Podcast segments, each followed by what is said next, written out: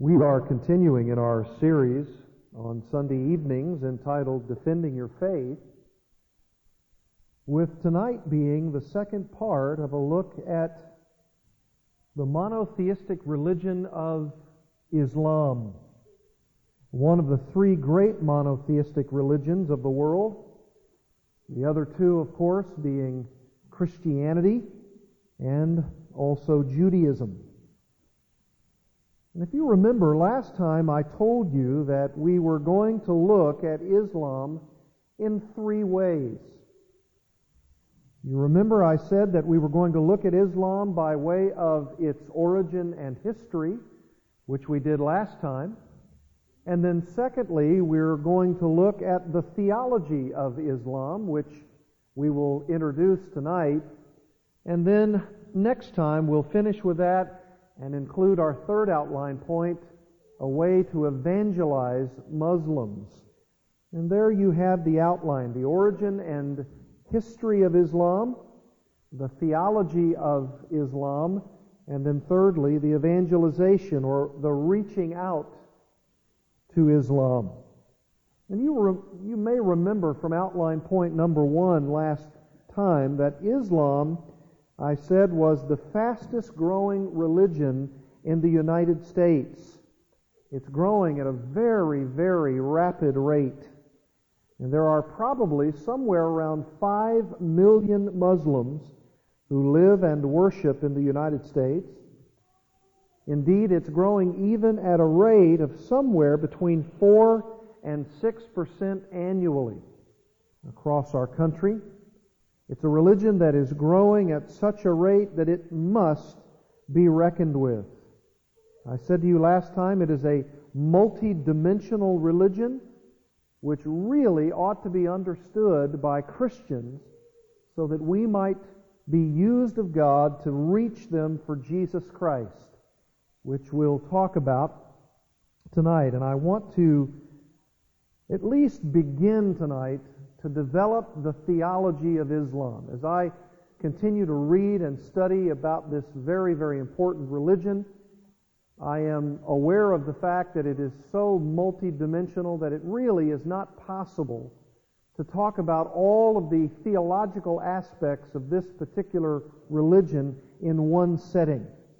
And so, tonight and next time, I want us to discuss a number of issues about the theology of Islam.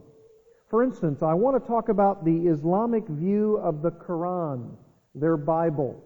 And we'll do that tonight, and we'll occupy all of our time tonight talking about that particular theological topic, the Islamic view of the Quran. And then next time, I hope to develop the Islamic view of Allah. That is the name for, in that religion, their God. And then I want to discuss the Islamic view of Muhammad, the founder of Islam, and compare him to the founder of Christianity, Jesus Christ. And then lastly, in our theological section, I want to talk about the Islamic view of man, sin, and salvation. And so that will give you an idea of what we're going to try to accomplish at least tonight and next time. Now tonight I want us to discuss what I think is a very fascinating subject, and that is the Islamic view of the Quran. Now, even though Islam recognizes all religions' divine documents, especially the Old and New Testaments of Judaism and Christianity, the Muslim holds the Quran as his sacred and holy book. Remember that Muhammad did not write down these revelations that he claimed to have received from the angel Gabriel, but he recited his thoughts orally. And after he died, his followers took these oral recitations, these recitings of his words, and they codified them in a book we now know as the Quran. And I need to say at the outset that if you were to study Islam in any of the major books on the topic, or maybe from the Encyclopedia Britannica, or from some particular history book that you may pick up and begin to read, you'll see that the word Quran is spelled many different ways. For instance, it's spelled Q-U-R-A-N. Sometimes it's spelled K-O-R-A-N. and there are even derivations from those two as well. And so I don't want you to be confused if you were to begin to read on the subject. That's all referring to the Islamic Bible, the Quran. So one of the key points of dialogue with Muslims, in fact, I believe the key point, is to have them acknowledge that the Hebrew Old Testament and the Greek New Testament was written first, and only after that was the Quran developed. Now, that'll be a very, very important thing for you to know in a little bit as we discuss further this aspect of their theology. This, I believe, is the most important matter of discussion between Muslims and Christians, and that is this issue of the Quran. How it came to be, what it is, whether or not it has inconsistencies, how it's compared to Christianity, what are the strengths and weaknesses, what are the similarities and dissimilarities, and how are Christians and Muslims to dialogue about their holy books. That's what's really going to occupy us tonight. Now, normally, with a Muslim, they would respond to that question I posed a moment ago about the Old and New Testaments by saying that when Muhammad received his revelations from God, it was because the other scriptures, that is, the Old and New Testaments, had been corrupted. Hence, he would say there was a need for the final revelation from God that he, Muhammad, was to have received all of these particular sayings, these recitations, these writings that were ultimately codified by his sayings, that that was a genuine need on the part of the world because the Old and New Testaments had been corrupted and God, with a final revelation, gave through Muhammad the inspired book for which all of us now need to bow our knee. And that, of course, is what Muslims all across the world believe. That the Quran is to be venerated, the Quran is to be worshiped, that it is to be considered the holy book in all of the religions of the world. They don't reject the Old and New Testament. They don't reject the Hebrew Old Testament or the Greek uh, New Testament, the Hebrew Old Testament, the Greek New Testament, the Greek Bible. They don't reject those things, but they say that they had become corrupted through the years, and therefore God wanted to give a new revelation in the form of these sayings, which has now completed or finalized God's will and word to man.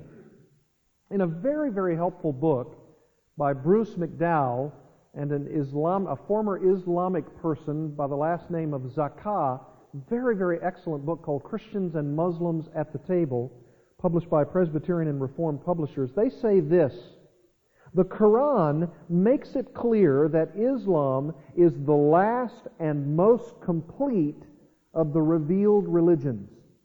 That the sacred book, the holy or noble or glorious Quran, cannot be abrogated.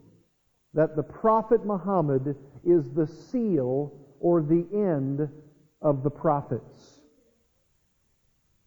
What they're saying is that Muslims believe that what Muhammad received from the angel Gabriel and then recited to his followers, by the way, that's what the word Quran itself means. It means to receive or to recite, is to be understood as having come from God Himself. Therefore, it must be, by its very nature, a holy book. In fact, they believe it to be so holy that even the paper and the ink on which it is written is sacred.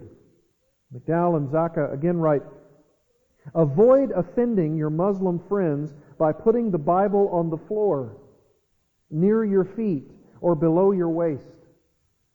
Muslims treat the Quran with special care by keeping it on a stand and storing it on a high shelf. Do not share with your Muslim friend, friend from a Bible that has been written in, underlined, or highlighted. This too would be seen as not treating it with proper honor. For Muslims, the Quran, in the form of paper and ink, is sacred, not just its content. In folk Islam, the Quran is thought to have magical powers. Portions of the Quran may be written on a piece of paper with ink that is then washed off to be used for magical purposes. The Quran is used in divination by closing one's eyes, saying God's name, reciting the Fatiha, and drawing one's fingers from the back of the Quran through its pages. The Quran is opened where one's finger enters and one reads the first verse on the page. That's very interesting and it's very different from the kind of thing that we would pursue in our Christianity, but that is what Muslims involve themselves in. Now, to give you an idea about the Quran itself and its length, it is basically said to be slightly shorter than our New Testament. And it is divided into 114 chapters called surahs. And these surahs vary in length, with, interestingly enough, the longer surahs being listed first and the shorter surahs being put last.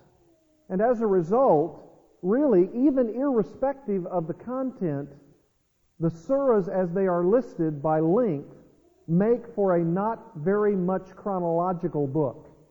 Very confusing to read, and according to another set of authors, Norm Geisler, and uh, a fictitious Islamic name, a last name by the name of Saleeb, uh, one who wanted to write uh, undercover so as not to be uh, ha- having a bounty put on his life, which often is the case. You remember a, a number of years ago that a man by the name of Salman Rushdie wrote about the satanic verses in the Quran and had a bounty put out on his life until uh, just a few years ago he converted himself to Islam and that bounty was taken off. So it's a very, very serious thing. Well, according to these authors, quote, one critical Muslim scholar, Ali Dashti, claims that, quote, unfortunately, the Quran was badly edited and its contents are very obtusely arranged, unquote. In other words, just simply because they arbitrarily decided to put the longer chapters first and the shorter chapters last, there is no chronology in the Quran. It is hopelessly muddled in terms of trying to determine a chronology. Of course, in our Bibles, we start out with what we believe is a right chronology. In the beginning, God. And we finish it by the idea of the Lord Jesus coming back for us quickly. Well, that's not the case with the Quran. It is in no chronological order. And this, of course, even though for us it would be said to be confusing, it would be said to be uh, bizarre, uh, for the Muslims, for the religion of Islam, they would say that is exactly the way God intended it. And this is a holy book, and it's a perfect book. And even what we're talking about tonight could be considered in their minds blasphemous. Those who believe, quote, the absolute perfection of the language of the Quran is an impregnable dogma, unquote.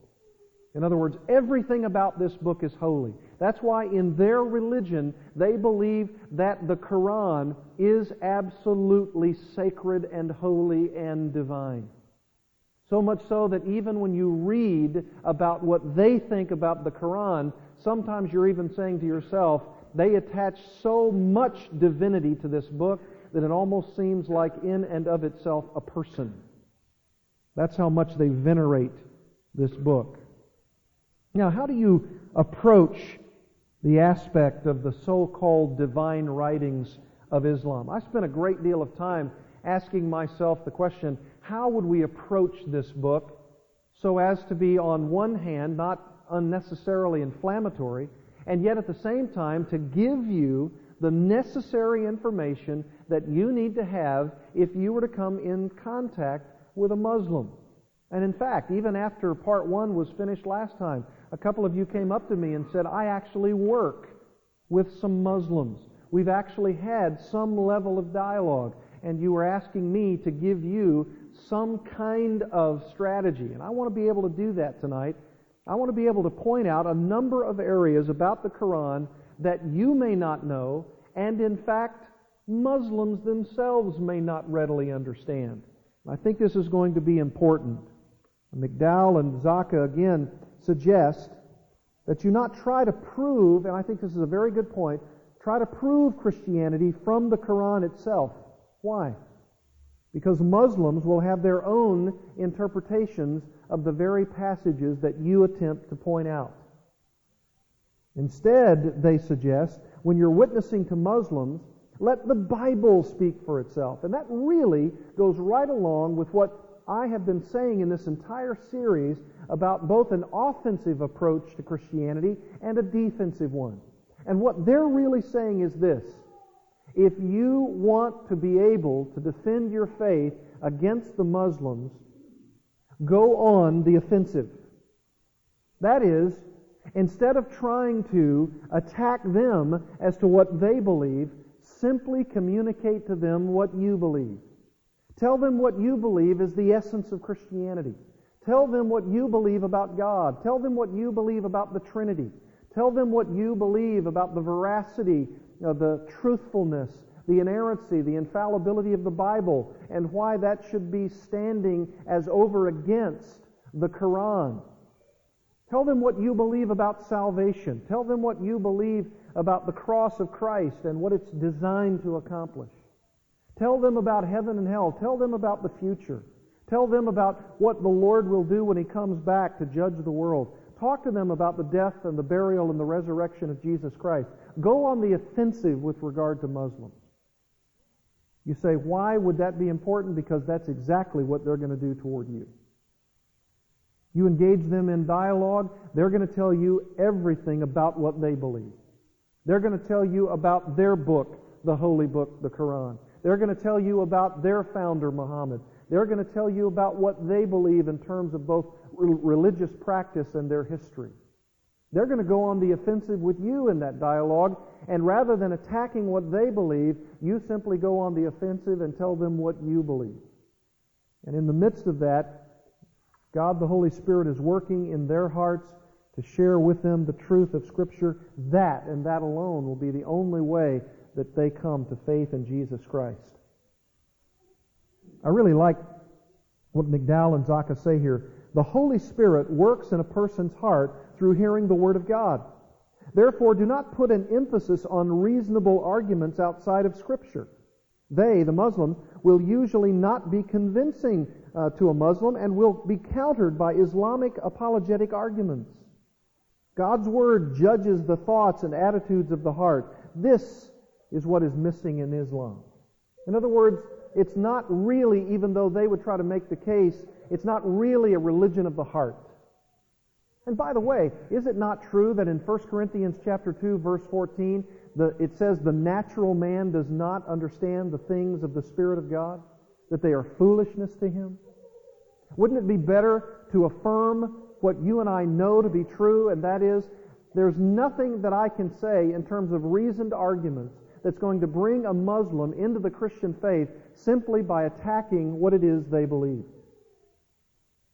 The very best approach is to understand right out of the chute that the natural man will not be able to understand anything that the spiritual man is giving him according to the Word of God. And if the Word of God is living and active and sharper than any two-edged sword and able to judge the very thoughts and intentions of the heart, then you know your Bible. Know what you believe. Know the essence of Christianity and be able to defend it. Because remember, the heart of the issue with Muslims is the Quran. That's their holy book.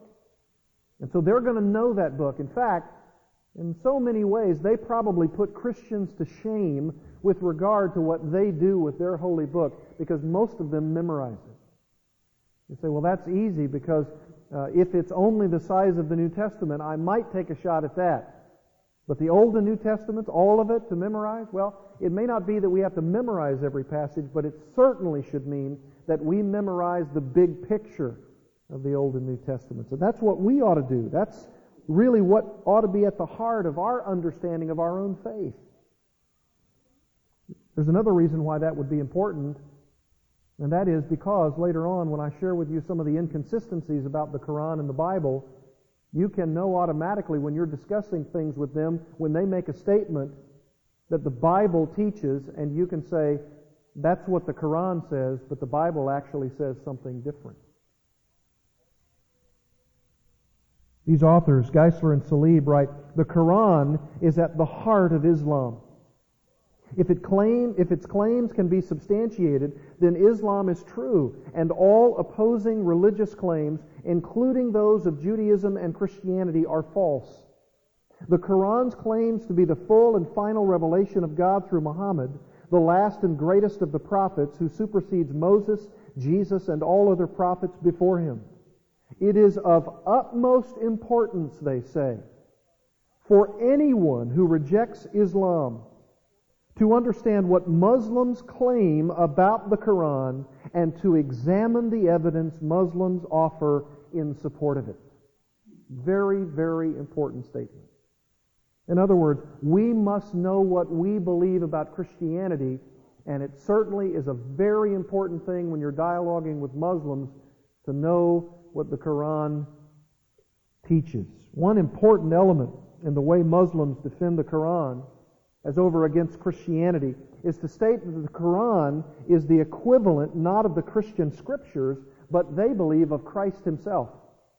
You see, that parallels what they really believe about their book. They believe that it's so holy that it can almost be personified as a person. And so they don't really believe that the Quran is parallel or equivalent to the Scriptures. They believe the, the Quran is equivalent to Christ himself. Because they believe that the Quran is a revealer of the will of God, and since Christ is the revealer of the will of God, having come to reveal God the Father's will to us, then those two things are parallel. That's a very important thing to know when discussing issues with Muslims. One of their great authorities, Abu Hanifa, expressed it this way The Quran is the Word of God and is His inspired word and revelation. It is a necessary attribute of God. It is not God, but still is inseparable from God. Muslim scholar Yusuf K. Hibish wrote this It is not a book in the ordinary sense, nor is it comparable to the Bible, either the Old or New Testaments. If you want to compare it with anything in Christianity, you must compare it with Christ himself. Interesting. Christ was the expression of the divine among men, the revelation of the divine will. That is what the Quran is. See, they want to be able to say that the Quran is really an expression of God, just like Christ is an expression of God. So if you're going to dialogue with a Muslim, understand this, that he equates his holy book with Christ himself, not specifically the Old and New Testaments. Why? Why would that be an important uh, answer to give? Well, because they don't deny the Old and New Testaments. They don't deny them. All they simply believe about the Quran is, is, is that it is the superseding of the Old and New Testaments. So, with that in mind, how do we evaluate it? How do we evaluate the claims by these Muslims that the Quran is a holy and sacred and perfect and even a miraculous book? Well, I think you'll be fascinated by this. I certainly was. First of all, the Quran claims that it is perfect, that it is miraculous, came from God, and that because it is totally true, that is inerrant, that it therefore should supersede every other religious book and every other claim to authority. In other words, they have very exclusive claims about the Quran. They believe ultimately that it is the book, the book of books, and that it has no errors whatsoever. Now, in terms of what you and I could understand about this in order to dialogue with Muslims, is that in fact that is not the case. There are errors in the Quran. I'm going to give you a number of them. You're not going to be able to write them down. But if you want to listen to this tape later on, I think you can arm yourself with some of these inconsistencies and the pointing out of these errors so that you can know what you need to know about the Quran. I dare say not many of you will go out this week to Barnes and Noble and buy a copy of the Quran and begin reading it. And so I just want to give you some of these things that might arm you about this book. One of the most blatant errors in the Quran is the fact that some supposed revelations in some of these Mohammedan recitations were, labor, were later abrogated by other revelations. And that is very much a point of dialogue between Muslims and Christians. You say, explain that again. Well, here's the issue. Muhammad believed that he had received direct revelation through this angel Gabriel from God, and so he began to recite these things orally. You remember I said to you last time that uh, he claimed for himself that he was not a literate man, that he was illiterate, and so therefore he wrote nothing. He believed he received these revelations, and he began just to preach. And as he preached these things, there were those who began to write down many of the things that he said, and directly after his death, they began to codify those in written form. And through the process of time, we began to discover that in these writings, that some of these earlier revelations, supposedly from God, there were revelations that came after that, also being received by Muhammad, that actually negated or abrogated some of the early revelations. And you can find that in the Quran itself. Let me give you a few examples. For instance, there was a command to stone adulterers. That was a revelation that Muhammad believed he had received from God. You were an adulterer in that particular religion, the religion of Islam, you were to be stoned. But later, it was abrogated or changed to be a punishment of 100 stripes. That's in Surah 24:2. You remember I mentioned a moment, a moment ago about the so-called satanic verses on worshiping pagan gods. That's actually in the Quran. Well, that, of course, was replaced with some verses that omit it altogether. Here's another. There is to be no compulsion in religions. Surah 2, verse 256. In other words, there's not supposed to be any compelling of a person to be a Muslim. In other words, that particular religion is not supposed to be a religion that is taken by force and foisted upon another person. And yet, in another section of the Quran, Muslims are urged, quote, to fight those who believe not.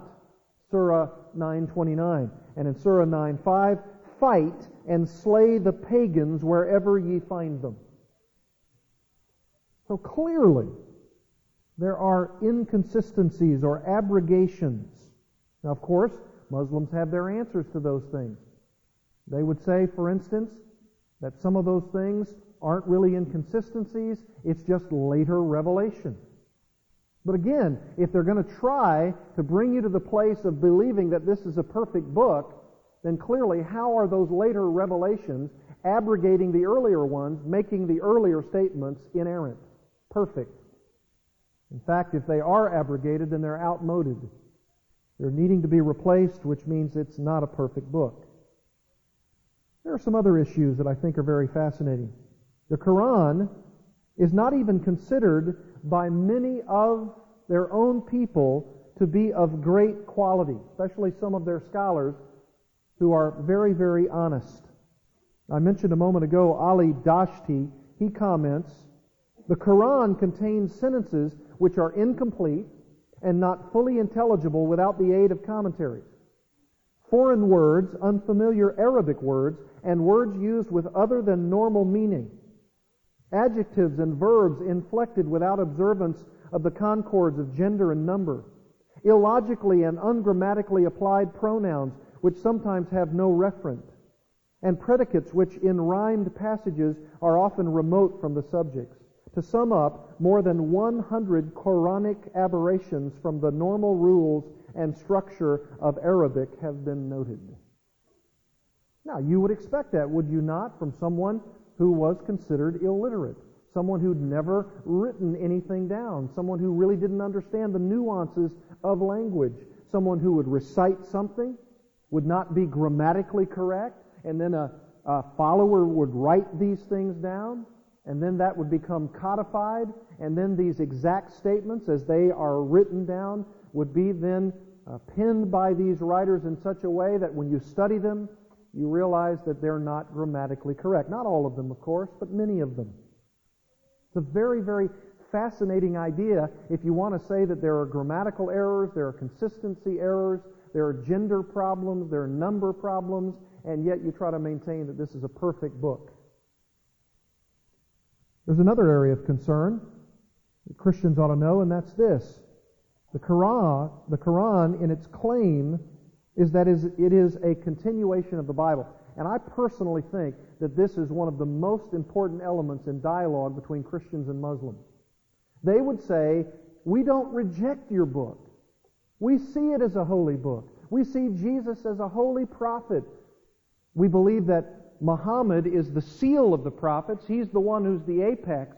He's the one who is the crystallization of all of God's revelation. But we accept your book and we accept your prophet. In fact, we would even say that our book and our prophet supersede all of those things, but not contradicting it. We believe that we are simply a continuance of all of those divine revelations from God. Not contradictions, but continuation. Well, if that were so, you would assume that you would not find any contradictions between the Quran and the Old and New Testaments. Is that what we find? Do we find that it is simply just a continuation of the revelation of God? No. What you find is actually some of the most simple and yet profound contradictions between those two holy books. Let me give you a few of them. The Muslim position is that the same God, Allah, revealed both the Bible, the Old and New Testaments, and the Quran.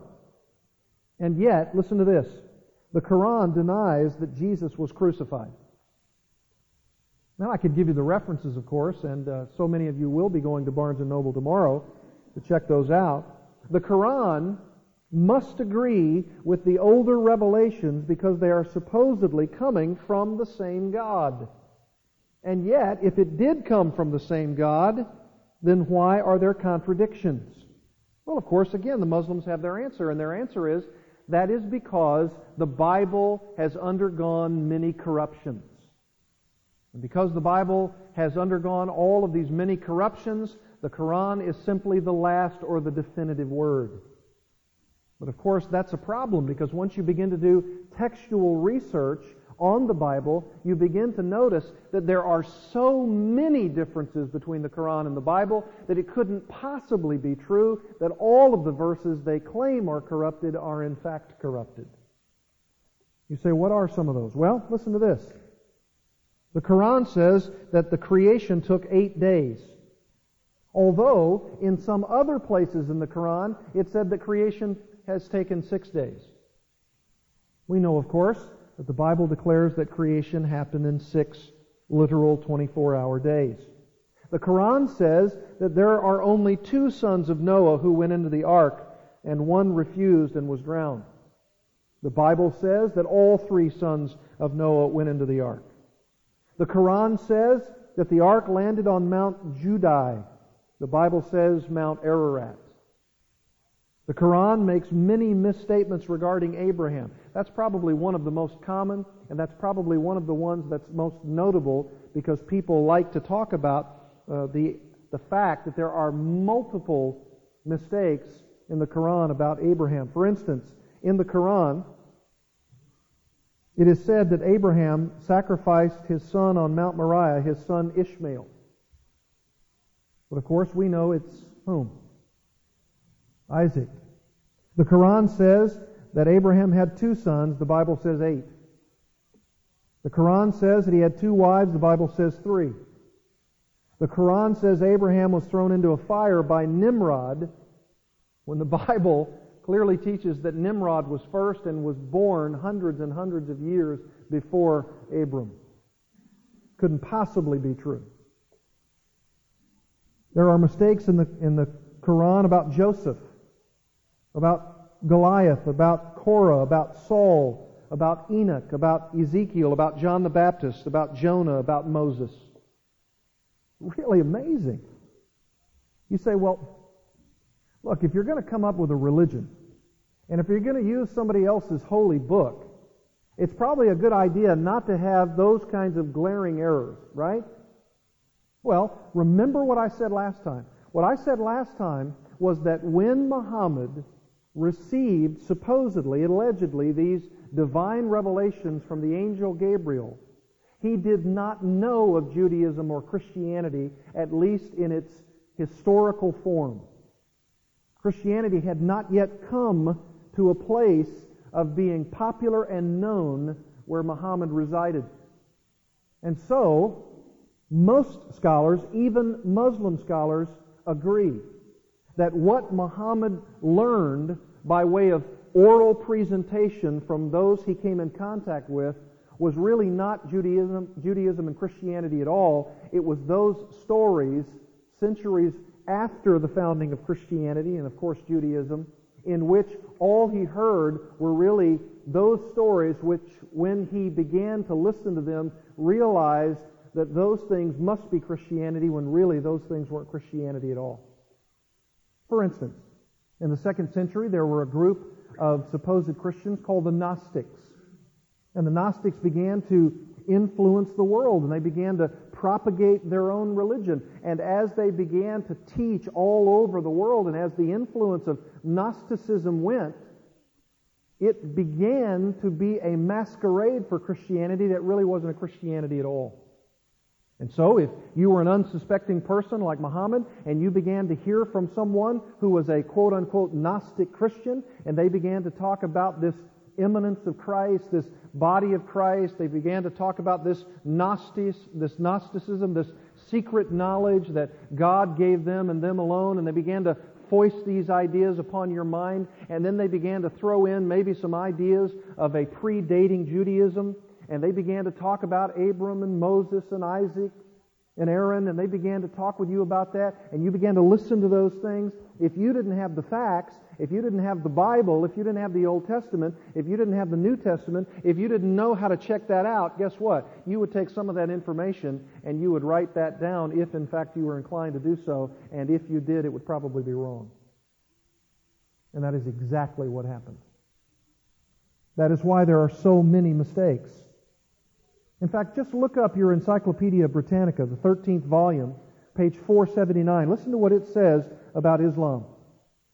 The deviations from the biblical narratives are very marked and can in most cases be traced back to the legendary anecdotes of the Jewish Haggadah and the apocryphal Gospels.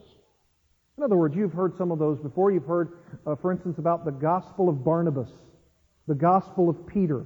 Those aren't biblical Gospels. They were written by someone. They were attempting to foist them upon the church as though they were legitimate.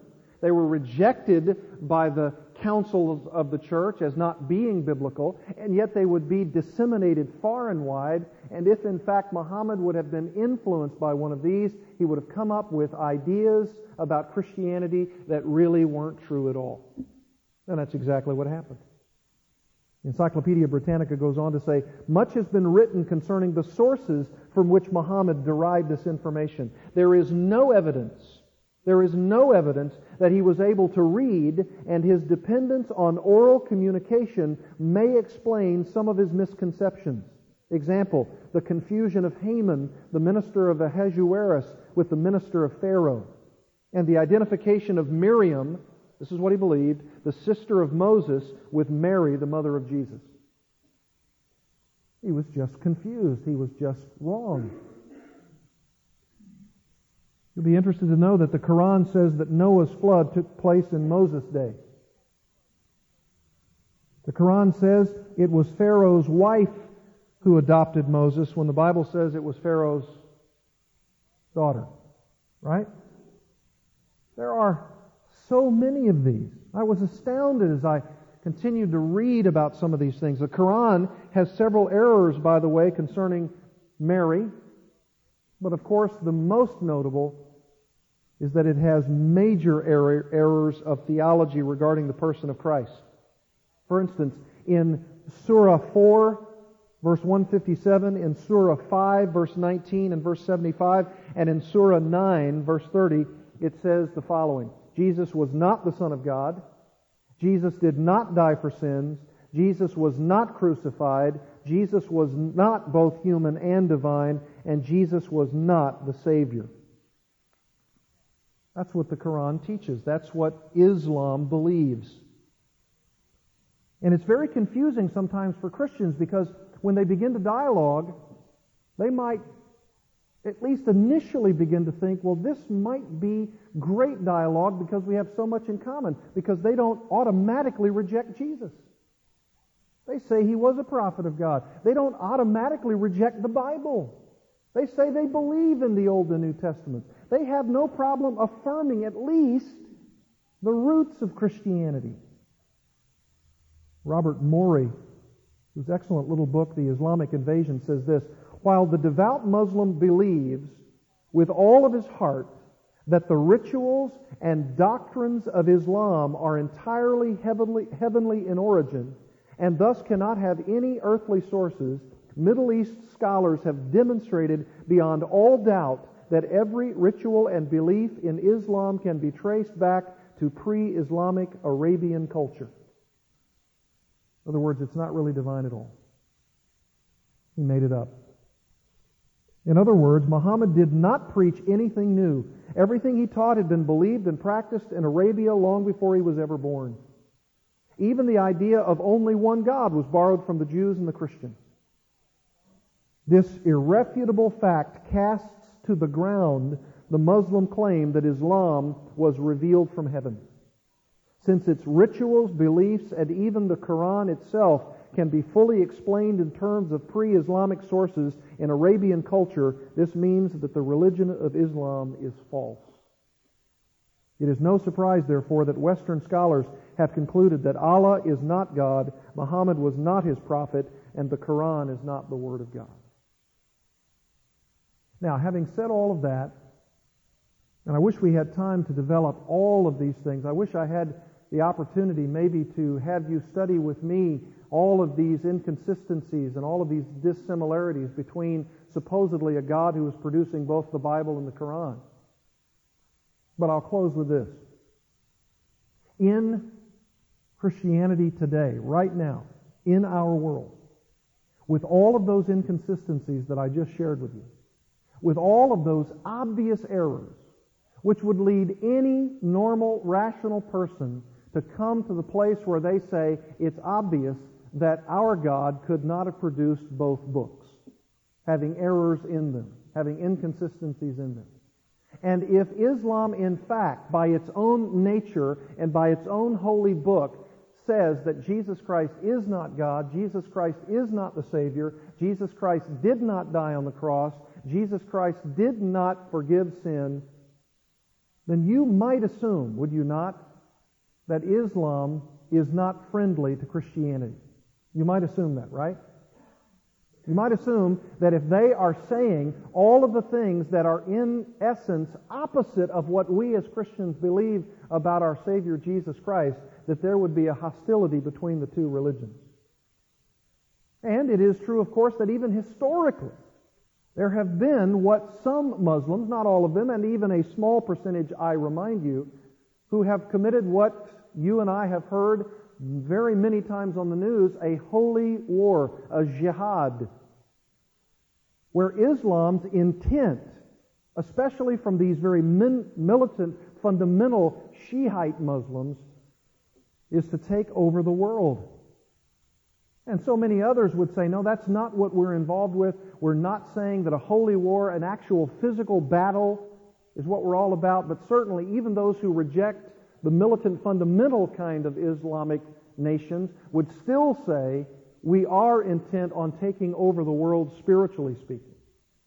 And you would assume that with those who are fighting people physically and those who are batting, battling with people spiritually, that Islam is a force to be reckoned with and it is not our friend but our foe. It is antithetical to Christianity. And yet, at the same time, there are actually people today who are saying that Islam is our friend. Why? Because number one, it is a monotheistic religion.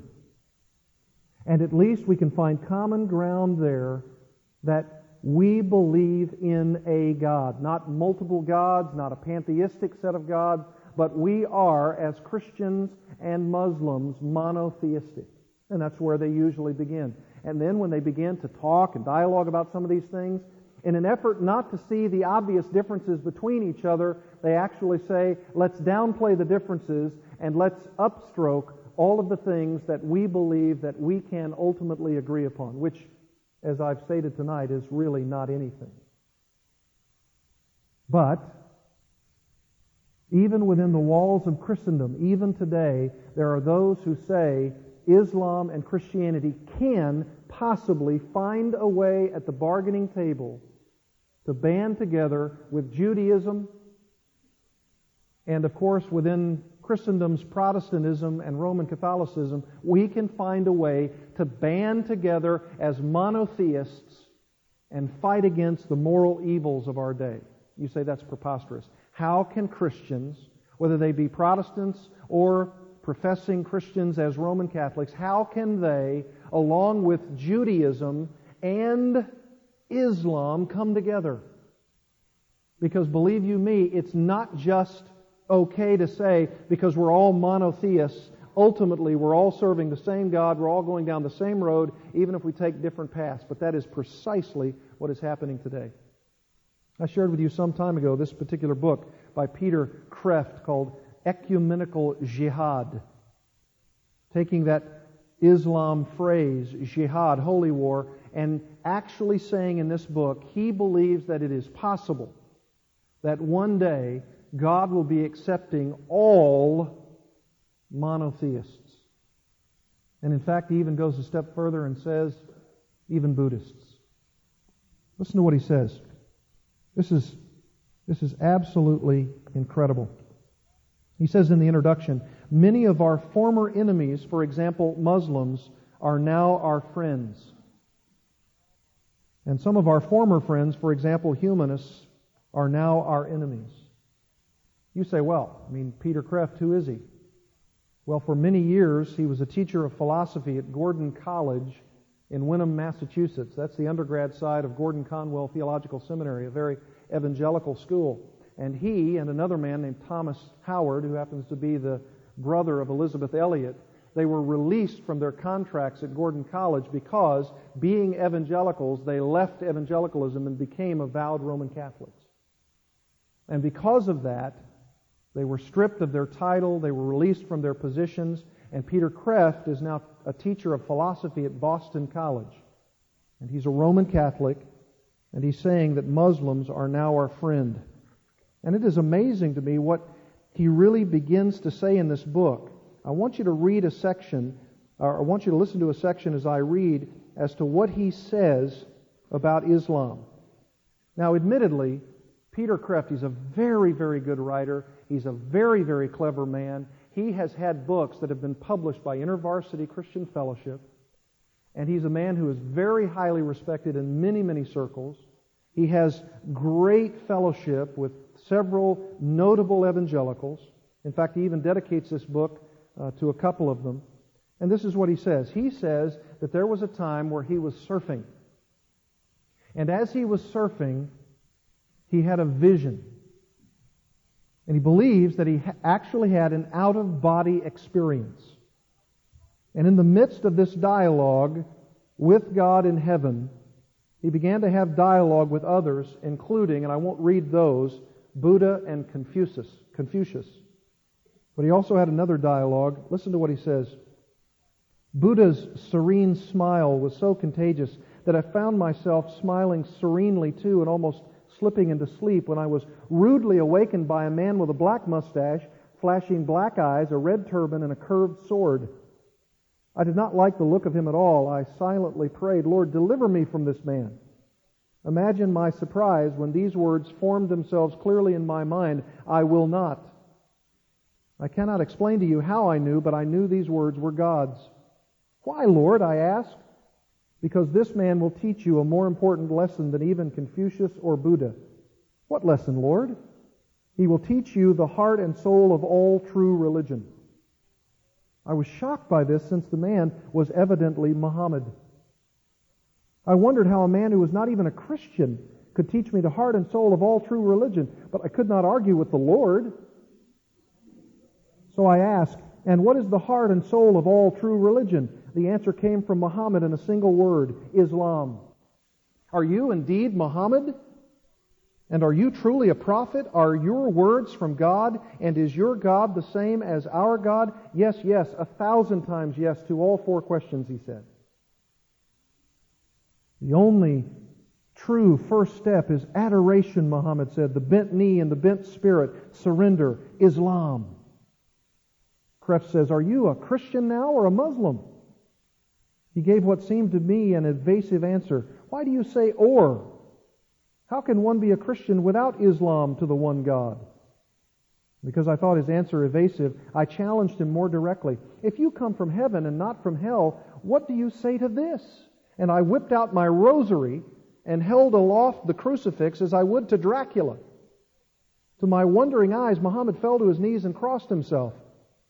My response was the only possible one. I bowed the knees of my mind to the words of the man who had bowed his knees to my Lord and his mother, though his words were not the ones I was expecting.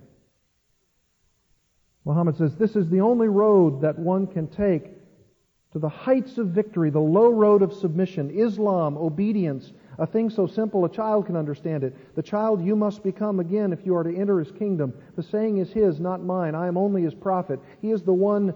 Uh, he is the one than whom there is, in whom there is no other. La ilaha illa Allah. And he fell to his knees and bowed his back and prayed the comfortably condescending cultural chauvinism which, with which I had always unconsciously viewed those holy Arabic words and that holy Arabic deed seemed to have suddenly died in me. And I asked myself whether my own tepid piety might not have had a more proper fire if I had bowed my back, my tongue, and my heart as completely as he and his, his followers had.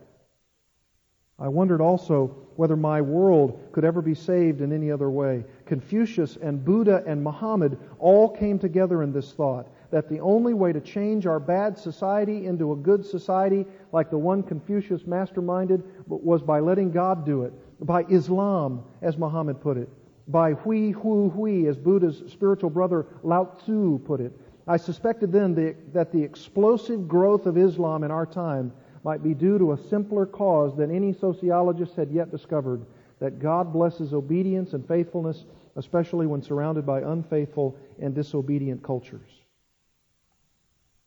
I had nothing to say. So Muhammad answered his own question. It is a time for jihad, a holy war, a spiritual war. Rather, it is time to wake up to the fact that whether you like it or not, you are in the middle of one. I said, Now, aren't Muslims famous for confusing the two and fighting literal holy wars? Some, he admitted, about 5% of Muslims in the world believe that the jihad means physical war, killing infidels. But the Quran makes it quite clear that this war is first within oneself and against one's own sins and infidelities. But your people, the Arabs, are world famous for violence. Unlike your people in Northern Ireland, I suppose. But your whole history is full of he stopped me. Crusades and inquisitions and forced conversions and anti-Semitism and religious wars. I quickly realized that my argument was going nowhere except to blow up in my face. Let me try to explain, he said more gently. Islam and jihad are intrinsically connected, for Islam means not only submission but also peace, the peace that the world cannot give, the peace that only God can give when we submit to Him. And this submission requires the inner jihad, a war on our war against God. So we get the paradoxical result that peace, Islam, is attained only through war, jihad, and this peace also leads to war because the submission that it is is peace that requires us to obey God's will, and God's will for us is for us to become spiritual warriors against evil. I see, I replied. He goes on to talk about it. He says, I became a bit defensive and combative at this point. So, so you have abjured your Quran and then embracing our Bible instead? To my surprise, Muhammad shouted, No! How could I abjure a divine revelation? But how could a Christian believe the Quran is a divine revelation, I ask? How could he think anything else? was the reply. Tell me, what pagan philosopher came closest to the Scriptures in knowing the true nature of God, do you think? Aristotle, I guess. And he had no divine revelation, but only human reason, right? Now compare the knowledge of God in the Quran with the knowledge of God in Aristotle. If it was my reason rather than God's revelation that was responsible for the knowledge of God in the Quran, then I was far away and far and away the greatest philosopher who ever lived. I was to Aristotle what Aristotle was to a one day old baby. But how could the Quran be divine revelation? God does not contradict himself. That was just what we talked about tonight, right? How can God contradict himself?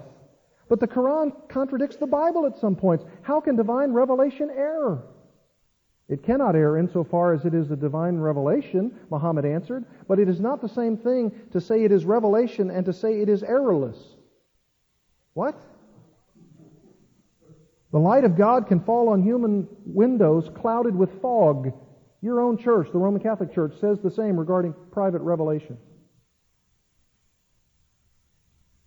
This is, this is ridiculous. This is what this man actually believes was a conversation that occurred in heaven in an out of body experience. And this man is not a kook. This man is a very intelligent man, and what he's doing by way of a very ingenious type of prosaic writing is to say there's a holy war going on, and that holy war is ultimately to be fought with Christians and Muslims and Jews and Roman Catholics and Protestants. And the sooner we realize that the moral evils of the day are to us the real holy war and not our war with each other. That's what he's saying. I resolved to have a second look at this man whom I had thought of as an enemy and now was beginning to reconsider as a friend.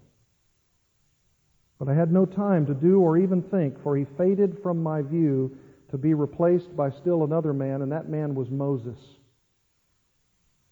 And then he says at the end of this chapter, First, as Confucius had said, I wanted to be accepted, to be popular, rather than to be a prophet. But even more crucially, I had planned in all four parts of this chapter to say something abstract, and this was corrected by my four teachers to something concrete. I had planned something ideological and I was corrected to something real, the man on the cross. I pulled out my rosary again and looked at its crucifix. As I looked at it, everything else faded away in its light. Moses and Muhammad and Buddha and Confucius and the wave that had swamped me and brought me there and the heavenly beach, it all faded away. And like an earlier Peter coming down from the Mount of Transfiguration, I saw Jesus only, and that was enough. Now you see, it's that kind of creativity, it's that kind of cleverness, and ultimately that kind of influence by a Roman Catholic that will allow unwitting, duped evangelicals to believe that Islam isn't really our enemy but our friend. And on the back of this book, there are Roman Catholics and there are two very, very notable evangelicals. One of them says Peter Kreeft is one of the premier apologists in America today, witty, incisive, and powerful. On the front lines in today's culture war, Kreeft is one of our most valiant intellectual warriors. And another says, who is one of the most prominent theologians in the world today as an evangelical, this racy little book opens up a far reaching theme. With entertaining insight, Kreeft looks into the attitudes, alliances, and strategies that today's state of affairs requires of believers. Catholics, Protestants, and Orthodox alike need to ponder Peter Kreeft's vision of things, preferably in discussion together. What if he is right? And you really come to the place where you say to yourself, Lord, am I going stark raving mad? Am I the only one who assumes that to read a book like this and to even consider the premise of such a book is to consider the very opposite of the real holy war that's going on today. You say, what is that real holy war that's going on today? The real holy war that's going on today is the battle for men's and women's souls. And to use the weapons that Peter Kreeft asks us to use are ultimately the weapons of destruction. Islam is not our friend. It is that which is against God. But I'll tell you what. The Bible says God even loves his enemies. And he reaches out to them. And the way he reaches out to them is through us, through the knowledge of our Bibles, and through dialogue with these people. And we're asking God to use us, holding our feet, as it were, as we're grabbing for them, as though we're, pulling brands from the fire even though all of those groups, including Confucianism, Buddhism, Hinduism, Judaism, and Islam, are enemies of the cross of Christ, we are no less mandated to reach out to them, but not by some sort of unbiblical alliance, but by the truth of the Scripture. That's why we should know our Bibles, and that's why we should understand what these religions are. Not to embrace them like this, but to understand them, dialogue with them, but ultimately to have nothing to do with that kind of alliance, but that which is true and faithful to the text of the Word of God. Amen? Amen. Let's pray. Father, tonight we have considered this religion of Islam. And we've considered this one important point their Bible. And we see that these things are not to be so melted away so as to see Islam and Christianity and Buddhism and Confucianism and Judaism and Roman Catholicism as, as though they're really just one more path to God. We need to see it for what it is. It's that which denies the reality of the death and the burial and the resurrection of Jesus Christ. It denies that He is the only way to God. And Lord, because of that, we, we want to reach out, but we don't want to reach out in a false alliance. We don't want to be able to, to say what apparently this man Peter Kreeft is saying, that ultimately that which is the war is the war of moral evil, and we need to band together with all of these religious people, whether they be Christians or not. Lord, we know that's not the way. We know that's not the truth. We want to stand firm on what we believe, and when we go on the offensive, when we begin to dialogue with Muslims, may you give us a heart of knowledge and understanding. May you fulfill in us what Paul prayed to the, to the Colossians, that we would be filled with all spiritual wisdom and understanding that we would bear fruit, that we would learn and grow, and that ultimately we would be used as your tool, your instrument. May you allow us to be valiant warriors of the truth. And we'll thank you in Christ's name.